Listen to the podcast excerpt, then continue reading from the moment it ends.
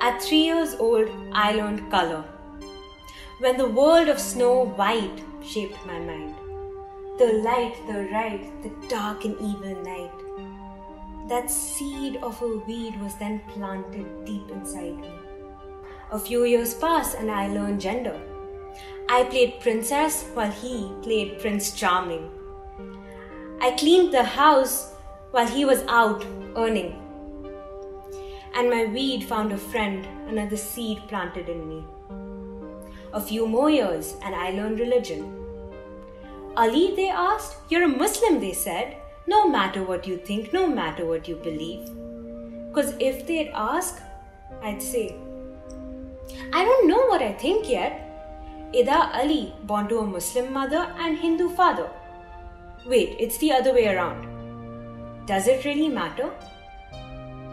But time goes on and along come more seeds. One or two flowers, but many, many weeds. I look to the right, I look to the left. I can feel my body just the same as the rest. No! I don't want to be like this. I don't like who I am. Thorns cutting me deep, roots dragging me to the ground.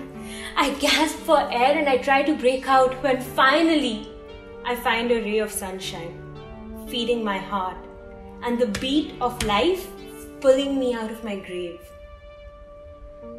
Down they go, crumbling, falling apart. Those weeds depart. Now I can breathe. But what's this I smell? The poison has seeped in too deep, surrounding me, inching in, and I'm scared. Short of breath, heart thumping heavily, face flushed red, and hands shaking. I am scared because they say brotherhood and camaraderie, and all I see is hate. What they call gender roles, I call divide.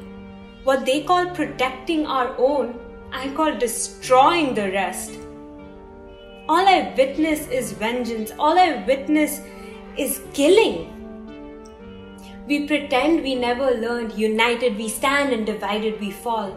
We pretend we never learned basic human values, ones that our parents, our schools, communities, religions, states all teach us. Because that is the power of hatred.